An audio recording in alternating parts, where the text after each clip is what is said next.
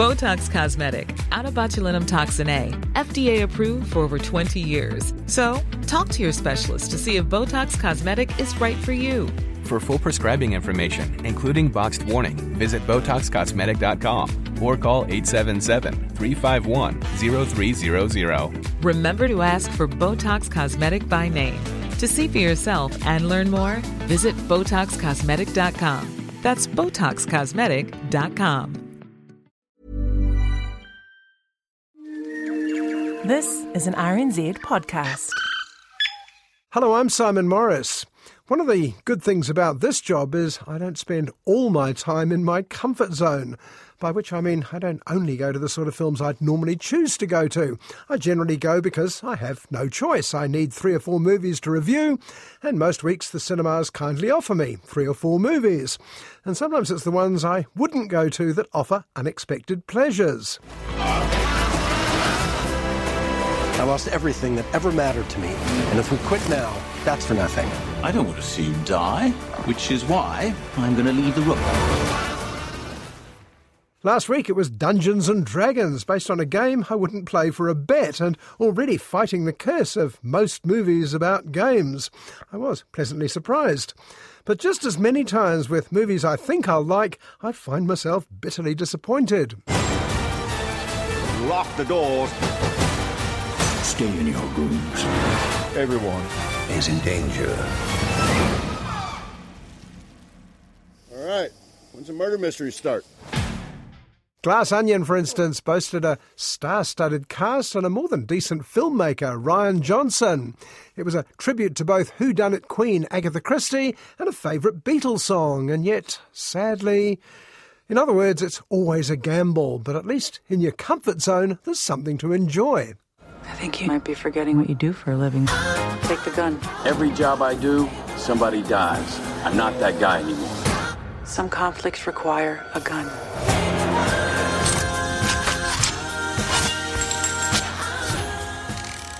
Bullet Train was rubbish, but star Brad Pitt and a cameo from Sandra Bullock made it tolerable. I can enjoy anything with favourite actors in it. Carey Mulligan and Scarlett Johansson, Robert De Niro and Judi Dench, Florence Pugh and Jim Broadbent. You stole from the National Gallery a priceless portrait of the Duke of Wellington by Francisco Jose de Goya. Not very good, is it? My comfort zone includes films about history, particularly medieval history for some reason. I enjoy movies about music or theatre or food. Also, my expectations are raised by a reputable filmmaker Stephen Frears, Scorsese and the Coen brothers, Lone Scherfig and Steve McQueen. I was born a free man, lived with my family in New York. Be good for your mother. Until the day I was deceived. To Solomon. Kidnapped sold into slavery. But all these people are equally capable of disappointing me, which is why I like it when there's no choice. There's a good chance I'll be surprised, one way or another. Still, that wasn't the case this week. This week, I was spoiled for choice. Right, so you just tell you to show up at the front door. Look, if anybody back there asks where I am, just tell them I'm sick. You got it. Sick in the head. Okay, two of the films pretty much picked themselves. One of them, Air, was about an important subject how the greatest basketball player ever helped create the greatest basketball shoe ever. It stars the hugely reliable Matt Damon and Ben Affleck, who also directed it. And the other is a feel good flick from La Belle France.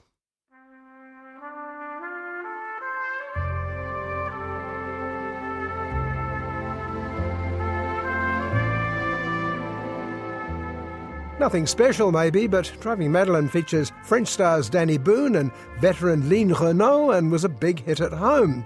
So that's two, one to go. I mean, how hard can it be? Oh, I got this. No problem. yes! Come on, Mario! Our big adventure begins now! Ah! Get it out, get it out, get it out! The Easter holidays, as always, bring a fair number of animated features for the kids. This isn't necessarily a bad thing. I like animation, Pixar, old Disney classics, Studio Ghibli, and the rest, but that's not what's on offer this week.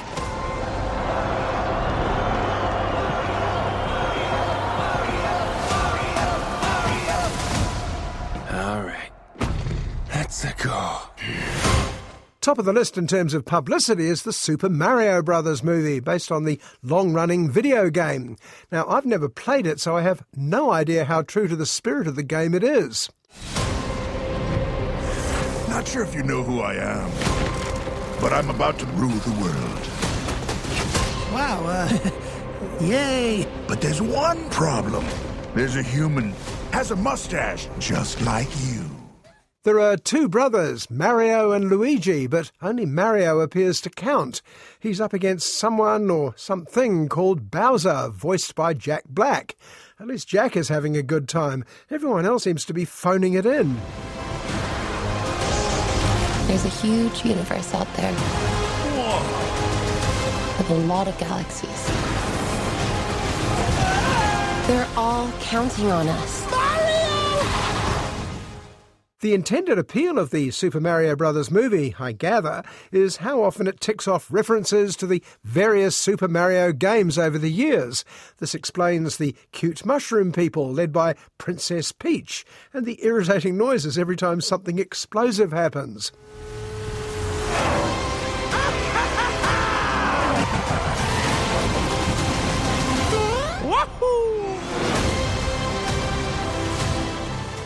Well, clearly there's no point me going to this one since I don't even understand the trailer. Let's check out the other animated features. Here's a French film with the unpromising title Argonauts. I've always wanted to be a heroine. Patty! Stand at the ready, my gallant crew! A hero is a big, strong human, Patty, not a little mouse like you are. Well, it's called Argonauts now. Before that, it was called Epic Tales, spelt T A I L S, because it's about a mouse called Patty. Before that, because it's also a riff on Greek myths, it was called Patty and the Wrath of Poseidon, which was hardly going to lure in the tiny tots. My favorite hero above all of the rest is Jason, because he brought back the Golden Fleece. We must to Zeus our gratitude. To Zeus, master of Olympus. So, Argonauts, which opens with Patty the Mouse, Sam the Timid Cat, and well known Greek hero Jason. Jason's a bit long in the tooth now, but still capable of putting up a statue of top god Zeus. All right, I'll give you seven days to make a statue of me that's as beautiful as my brothers. The countdown has begun. Come on, Curly. They're all counting on us. This enrages Zeus's brother Poseidon, who demands equal billing. This means another quest on Jason's old boat, the Argo, though really it means wacky trips through the world of Greek mythology. It's time to show these Cyclops what we're made of. You ready? We're ready.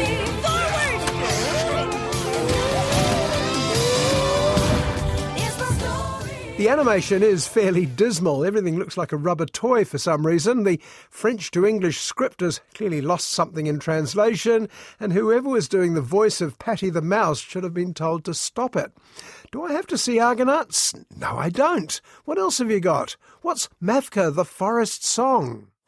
The time has come for me to tell the full truth.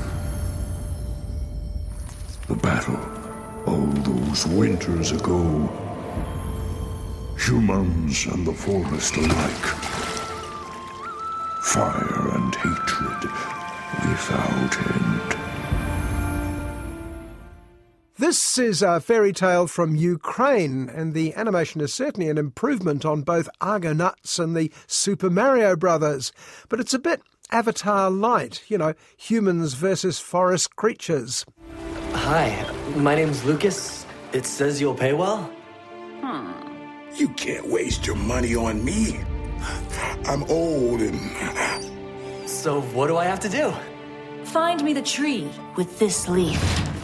Lucas the flute player is sent by an evil queen to hunt down a specific tree. He needs the money. His uncle Leo is not well, it seems. But it's dangerous in those woods. There are tickle fairies for a start. People say that behind the dark mountain, the water nymphs and tree spirits can tickle you to death. Come closer. You're laughing and laughing, and then. But there's also Mavka, who dances about in the time honoured Disney princess manner, while a spoil sport Jiminy Cricket type warns her about the dangers of hanging out with humans. Will Mavka listen? Of course you won't. You are the most amazingly beautiful demon I have ever seen. I am not a demon. I am Mavka, the soul of the forest. Wow.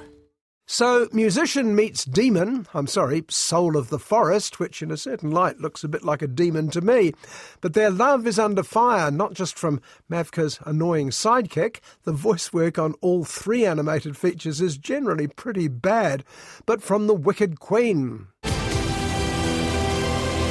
Lucas was at the source of life. There's only one way to stop this evil. Strike first! Now, in the right mood, I might have picked Mavka the Forest Song. Sorry, the trailer's a bit unhelpful on the subject of the song itself as my third choice. Ukraine is very much in the news, and the parallels with other invading despots are unavoidable, though probably coincidental. Now my heart is full of something that will never die.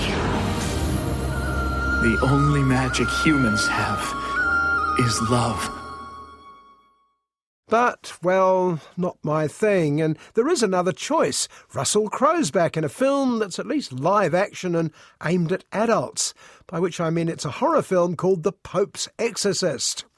Russell Crowe, The Pope's Exorcist. I'm not sure which of those three ideas is least appealing. Father Gabriele Amorth. On the night of June 4th, you performed an exorcism. That was not an exorcism. And wait, there's more, and frankly worse. The trailer, and I assume the film, opens with the words, inspired by the actual files of the chief exorcist of the Vatican, meaning, according to the Pope's exorcist, that it's all true. Sure it is. The majority of cases do not require an exorcism. 98% are recommended by him to doctors and psychiatrists. The other 2%, I call it evil. The producers of the film aren't exactly theological scholars. One of them produced something called Brain Eaters and the classic Snakes on a Plane. The other made the slightly more respectable, if hardly doctrinally sound, Bad Boys for Life. And of course, there's Russell Crowe. The church has fought against this demon before. The Vatican covered it up. We need to find out why. Now, for all the fact that Go Russ Go is occasionally a little hard to love, he's a pretty good actor, and he does give The Pope's Exorcist the best it deserves.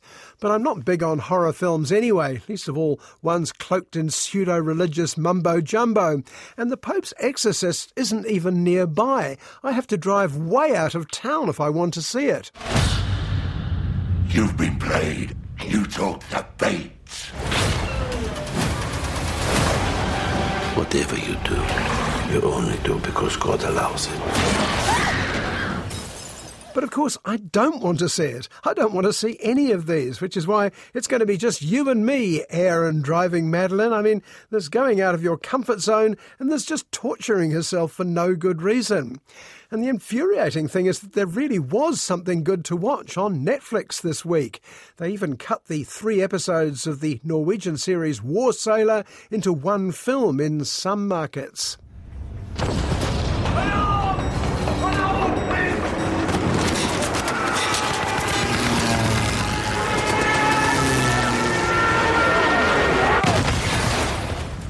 Not here, sadly. War Sailor remained a TV series about two World War II sailors and the Norwegian merchant ships that essentially saved Britain when she was otherwise cut off from the rest of the world. It's absolutely terrific and, movie or not, the best thing this week. On Netflix, as I say. Meanwhile, among the actual movies this week, one that particularly speaks to sports mad New Zealand. It's called Air. They don't matter about what Phil is thinking or anybody's thinking. All that matters is how much do you believe? I believe in you. Now, before we launch into the story of Michael Jordan, Nike, American basketball, and the shoe that conquered the world, I should confess a conflict of interest. Or rather, a conflict involving a lack of interest. I know next to nothing about the history of basketball or American sport in general, which seems to be far more closely connected to big business than athletic achievement. You know, I was actually expecting you to try to talk me out of it. You weren't gonna listen anyway. But if you get fired, I got a one bedroom apartment. I ain't got no more room for nobody. I'm sorry. I got two rags, one towel. That's all I got. I also neither know nor care about the growth of the basketball shoe over the years. Shoes are things you wear until they wear out and then you buy another pair, is my attitude.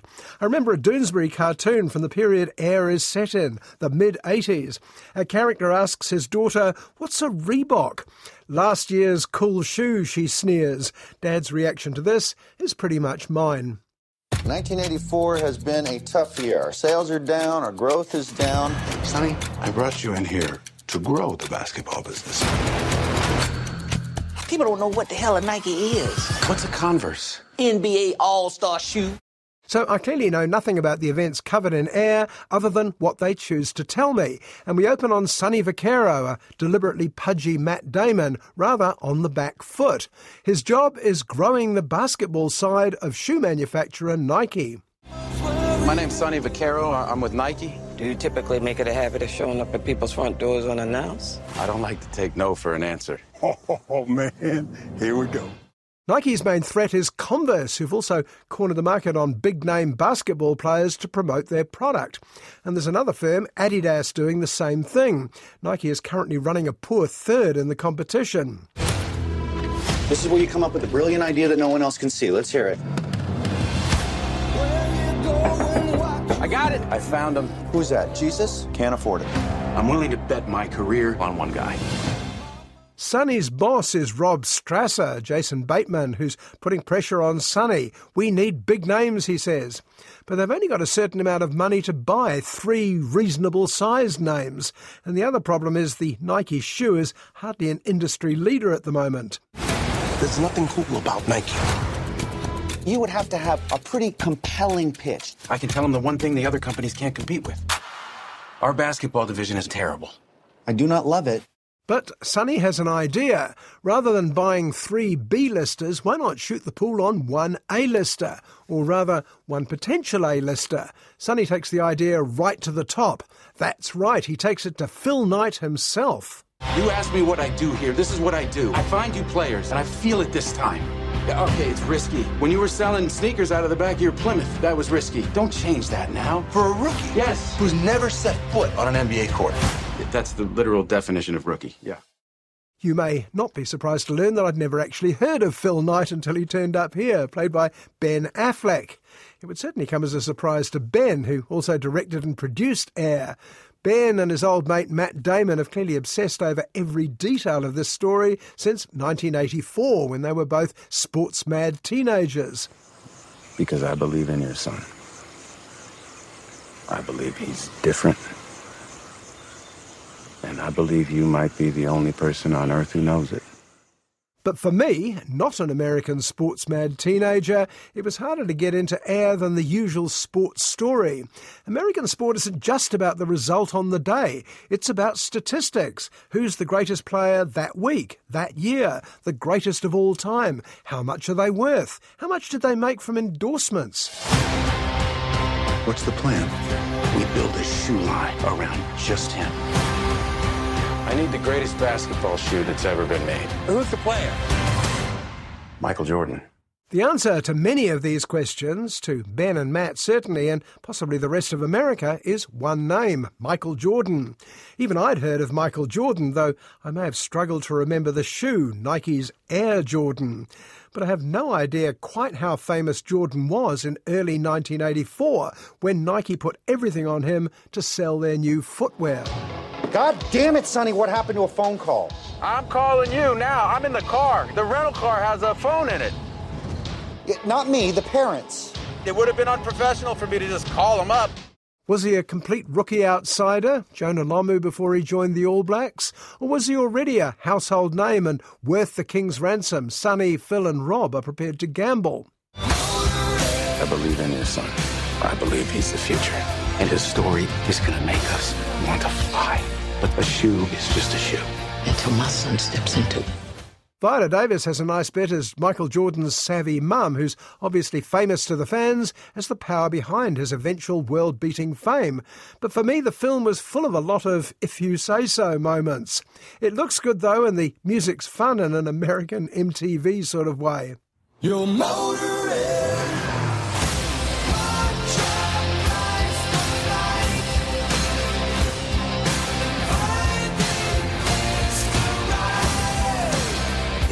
attention. If you know anything about the rise of Nike, of Michael Jordan and the Air Jordan shoe, there's probably a lot more for you in Air than there was for me. I do like all the actors, and Ben Affleck is turning into a very useful director, but next time they need to get out of their comfort zones and a bit more into mine. You got a name for it? Air Jordan. I don't know. Seriously? Maybe it'll grow on me.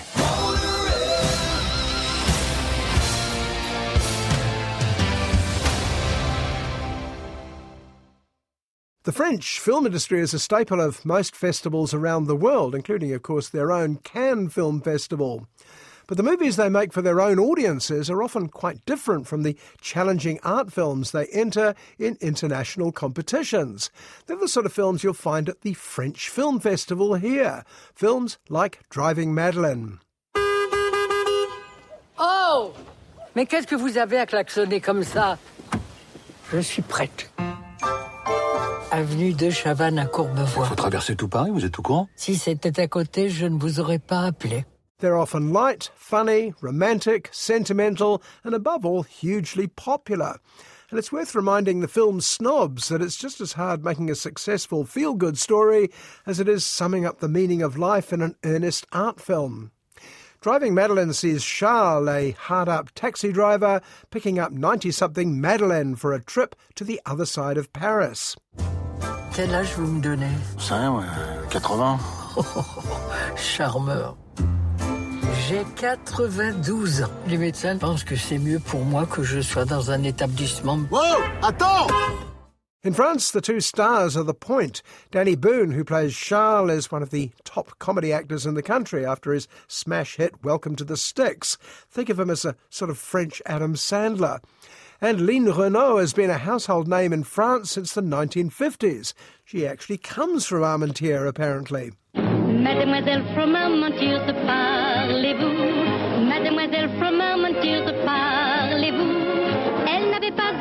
encore parlé, qu'elle savait déjà chanter Mademoiselle from Armentières.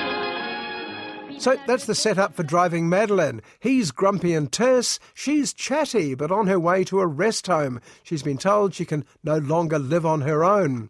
But since this is her last taxi ride, Madeline wants to visit some places that were important to her. Ça vous ennuierait pas qu'on fasse un petit détour par Vincennes C'est pas notre chemin. Oui, je sais, je sais. J'aimerais revoir mon ancien quartier. Ok. She goes to the old neighbourhoods, all quite different now, of course, and along the way she talks about her life. Being French, that means talking about love, particularly her first loves at the end of the war. Charles sighs, this is going to be a long trip. Le premier homme que j'embrassais, c'est Matt. C'était en septembre 44. We, on the other hand, are delighted, particularly those of us who don't live in Paris. It's still, without a doubt, one of the most beautiful cities on earth. And because of the deft plotting by writer director Christian Carion, we're going to see a lot of the city before Madeline reaches her destination.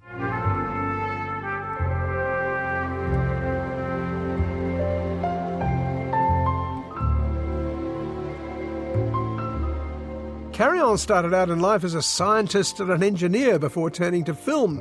This may explain how skillfully he manages to knit the elements of driving Madeline into one effective story. Tout passe en un éclair. 76 ans après, j'ai toujours le goût de ces baisers sur mes lèvres. As the film progresses, Madeleine's life story becomes increasingly unexpected, and against his will, Charles finds himself sucked into it. And more to the point, engaging with the effervescent Madeleine. And we know what's happening. Right from the start, it was clear we were likely to fall in love with Charles and Madeleine, but we go with it anyway. Ça fait 30 ans que j'ai pas fumé, mais aujourd'hui c'est spécial. Vous savez ce que mon père me disait Chaque colère est un coup de vieux, chaque sourire est un coup de jeune. Now, occasionally with French film festival movies like this, there's a feeling of you had to be there. Not being French, not knowing the context, you can feel you're missing some of the fine points. Ça vous dit d'aller vous taper la cloche Oh oui oh Tout compte fait, euh, on sera pas là avant une bonne heure, voire deux. Hein. Comment Non, non, non, non, non, non, non, non, vous plaisantez But not in this case. In fact, non Parisians may actually have an advantage. It's like a long awaited holiday as you pass not just the obvious landmarks, the Eiffel Tower, Notre Dame, the Arc de Triomphe, but lesser known picturesque districts of Paris. Je veux que vous sachiez que ce voyage en taxi avec vous a été une belle course. Even the title is a slight improvement on the original French one, Une belle course, a lovely ride. It's better than that, and as it heads towards the expected conclusion, we can only wish other countries put as much effort into satisfying audiences as Driving Madeline does. So, after a bumpy ride, the final film this week drives us straight to where we want to go. I'm Simon Morris, and I hope you'll join me at the movies, same time next week. Head over to Hulu this March, where our new shows and movies will keep you streaming all month long. Catch the acclaimed movie All of Us Strangers, starring Paul Mescal and Andrew Scott. Stream the new Hulu original limited series We Were the Lucky Ones with Joey King and Logan Lerman. And don't forget about Grey's Anatomy. Every Grey's episode ever is now streaming on Hulu. So, what are you waiting for? Go stream something new on Hulu.